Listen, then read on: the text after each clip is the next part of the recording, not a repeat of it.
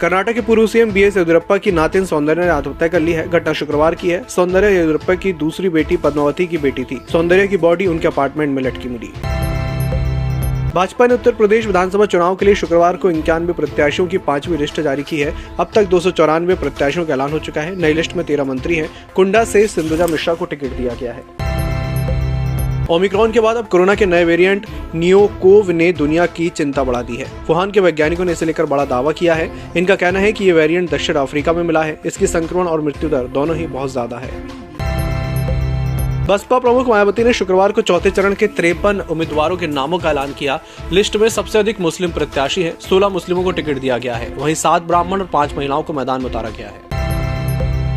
Baghdad international airport पर शुक्रवार को छह रॉकेट दागे गए। रिपोर्ट्स के मुताबिक इन सभी रॉकेट्स ने कम से कम छह रॉकेटों को मार गिराया है और वे रनवे के पास गिरे। एक फरवरी को केंद्रीय बजट पेश होने वाला है। ये बजट पिछले साल की तरह ही पेपर लेस होगा, जिसे वित्त मंत्री निर्मला सीतारमण पेश करेंगी। पिछले साल की तरह इस बार भी यूनियन बजट मोबाइल ऐप पर बजट के डॉक्यूमेंट मौजूद रहेंगे।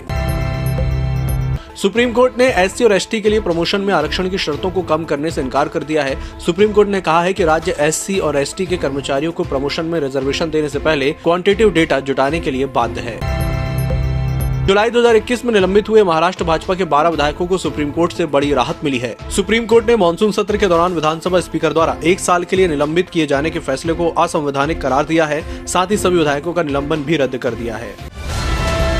ईएमएस e टीवी के यूट्यूब चैनल को सब्सक्राइब करें और बेल आइकन दबाएँ। साथ ही ईएमएस न्यूज़ ऐप डाउनलोड करें।